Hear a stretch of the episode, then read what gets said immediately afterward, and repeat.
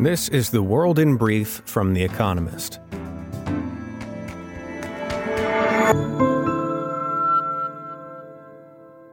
Our top stories. A gunman killed 14 students and one teacher at an elementary school in Texas, according to Greg Abbott, the state's governor. Mr. Abbott said the suspected murderer, an 18 year old man, was killed by police. The massacre in Uvalde, Texas, comes on the heels of mass shootings in Buffalo, New York, and Southern California earlier this month. Active shooter incidents surged more than 50% between 2020 and 2021, and by nearly 97% since 2017, according to new data released Monday by the Federal Bureau of Investigation. Russia redoubled its efforts to take the parts of Donbas still under Ukrainian control by trying to encircle the cities of Severodonetsk and Lysychansk in Luhansk. A poll found that 82% of Ukrainians oppose the idea of offering any territorial concessions during peace talks. Meanwhile, the underground railway in Kharkiv reopened after being used as a bomb shelter since Russia invaded three months ago on Tuesday. Chinese and Russian bombers capable of carrying nuclear weapons flew over the Sea of Japan while leaders of America, Australia, India, and Japan met in Tokyo. The Quad met in the wake of the White House's equivocation about its stance towards Taiwan. Russia insisted the 13 hour flights were undertaken in accordance with international law. Viktor Orban, Hungary's illiberal prime minister, ruled out considering an embargo on Russian oil at next week's meeting of European Union leaders. His position was revealed in a letter Mr. Orban sent to Charles Michel, president of the European Council, according to the Financial Times. Germany's economy minister said Monday that the bloc was within days of agreeing to an embargo. New home sales in America fell by 16.6 percent from March to April, suggesting that rising interest rates are cooling the country's overheated housing market. The drop in the seasonally adjusted annual rate from 709,000 to 591,000 homes sold was the biggest monthly decline since 2013. Higher mortgage rates may be reducing buyer demand, but the market remains tight thanks to limited supply and sluggish construction. Moldovan authorities have detained Igor Dodon, the former president and head of the country's pro Russian opposition party, while he is investigated for corruption and treason. Moldova's anti corruption prosecutor said the probe is looking into whether Mr. Dodon accepted illicit funds. A spokesman for the Kremlin said the detention was akin to persecuting supporters of friendly, mutually advantageous relations with Russia. Glencore said it would plead guilty to bribery and corruption charges in Britain and America and pay at least $1.2 billion to settle criminal and civil probes there. Anti corruption investigators in Britain charged the world's largest commodities trader with seven counts of bribery to secure access to oil in Africa. As part of its deal with American prosecutors, Glencore agreed to accept an independent compliance monitor for three years. Shares in Snap, the parent company of the Snapchat app, plunged more than 40% in the morning session. The company cut its forecasted earnings for the second quarter and said it would not meet its revenue targets. Its shares are on course for the worst session since listing in 2017. Other social media stocks, such as Meta and Twitter, also dropped on the announcement. And fact of the day 2. The number of working petrol stations on the 550 kilometer road from Lviv to Kiev.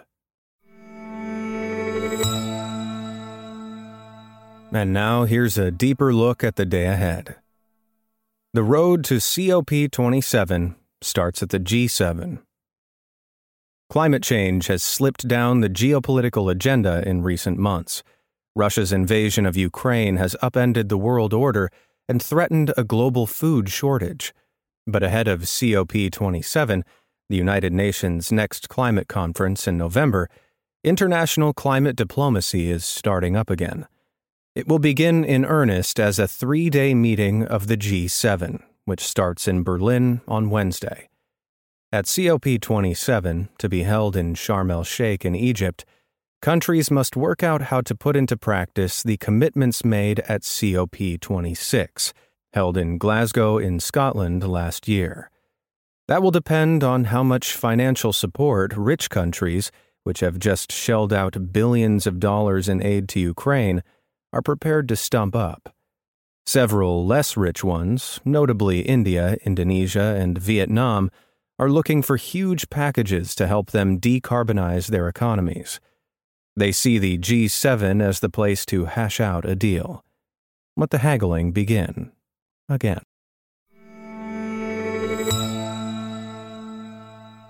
The official verdict on Partygate. A long delayed report into Partygate, the scandal of boozy parties and ABBA sing alongs at the heart of the British government during COVID 19 lockdowns, may be published at last on Wednesday. The police have already concluded their investigation into breaches of COVID laws, issuing 126 fines to 83 people, including the Prime Minister Boris Johnson, his wife, and the Chancellor of the Exchequer. The police report was damaging to the government. The new report by Sue Gray, a senior civil servant, could be more harmful still, not least because it will include photographs of the partygoers, glasses in hand. One such snap of Mr. Johnson, released on May 23rd, caused a storm. Known as a fearless arbiter of the code of conduct covering ministerial behavior, Miss Gray is unlikely to hold back in apportioning blame. Mr. Johnson will have to defend himself in Parliament again. It will be a rowdy affair with his very future as Prime Minister at stake. The cause of America's baby formula shortage. Of all the supply problems America has faced over the past two years, this may be the most critical. More than 40% of baby formula is out of stock, putting bottle fed babies at risk. On Wednesday, a congressional panel will grill Robert Califf, the embattled head of the Food and Drug Administration, to find out what went wrong. The proximate cause was a suspension in production at a factory owned by Abbott, which makes nearly half the country's formula. The FDA ordered the halt because of a bacterial outbreak although a subsequent inspection failed to prove a link to the plant. But there are deeper questions about why a single closure caused so much disruption. The FDA has been restrictive in approving imports and too slow to anticipate shortages. Another explanation is excessive industrial concentration. Just four companies dominate the market. The government has flown in powder from Europe, but a longer term solution is needed.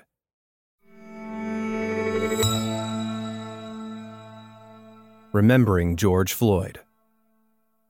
The murder two years ago of George Floyd, a black man, at the hands of a white police officer sparked global protests. A video of Mr. Floyd gasping for breath while Derek Chauvin knelt on his neck was viewed around the world. The second anniversary of his death on Wednesday will be marked by candlelight vigils in Minneapolis, where he died, and beyond. Mr. Chauvin was convicted of murder and manslaughter and in June received a sentence of 22 years and six months. Three other officers involved were also convicted of civil rights violations. Their crimes also prompted calls for institutional change. More than 30 states have since passed police reform legislation, and many cities have found alternatives to police being sent to nonviolent incidents but the progress through Congress of George Floyd Justice in Policing Act, a bill that aimed to enforce police accountability, stalled after being blocked in the Senate. Despite public support, reform at a federal level will probably go no further. Starliner's mission accomplished, at least so far. On May 20th, an uncrewed Boeing Starliner arrived at the International Space Station. On Wednesday, it is due to undock and return to Earth. If all goes well and the spacecraft survives the fiery heat of re entry, it will touch down in New Mexico. Engineers at Boeing, an aerospace giant, and NASA, America's space agency, will be watching with crossed fingers. After the retirement of the Space Shuttle in 2011, Boeing, along with SpaceX, was one of two American companies contracted by NASA to provide flights to the ISS. SpaceX now makes flights regularly. But Boeing's first attempt in 2019 was a disaster. Technical problems prevented the mission from reaching the ISS and nearly doomed the spacecraft. Soon, America may have two ways of getting to the space station, and Boeing, whose reputation has taken a serious knock in recent years, will have a technical success to celebrate. Daily Quiz Our baristas will serve you with a new question each day this week. On Friday, your challenge is to give us all five answers and, as important, tell us the connecting theme. Email your responses and include mention of your home city and country by 1700 BST on Friday to quizespresso at economist.com. We'll pick randomly from those with the right answers and crown one winner per continent on Saturday. Wednesday. What is the capital of the German state of Lower Saxony? Tuesday. Which aircraft was the Royal Air Force's main bomber in its campaign against Germany during the Second World War.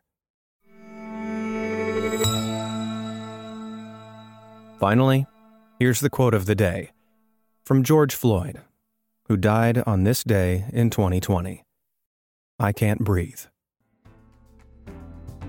That's the world in brief from The Economist, available three times every day of the week. You can also hear interviews and analysis from our journalists, including our current affairs podcast, The Intelligence, on your podcast app. And subscribers to The Economist have access to each week's full edition in audio. Just download the Economist app to start listening.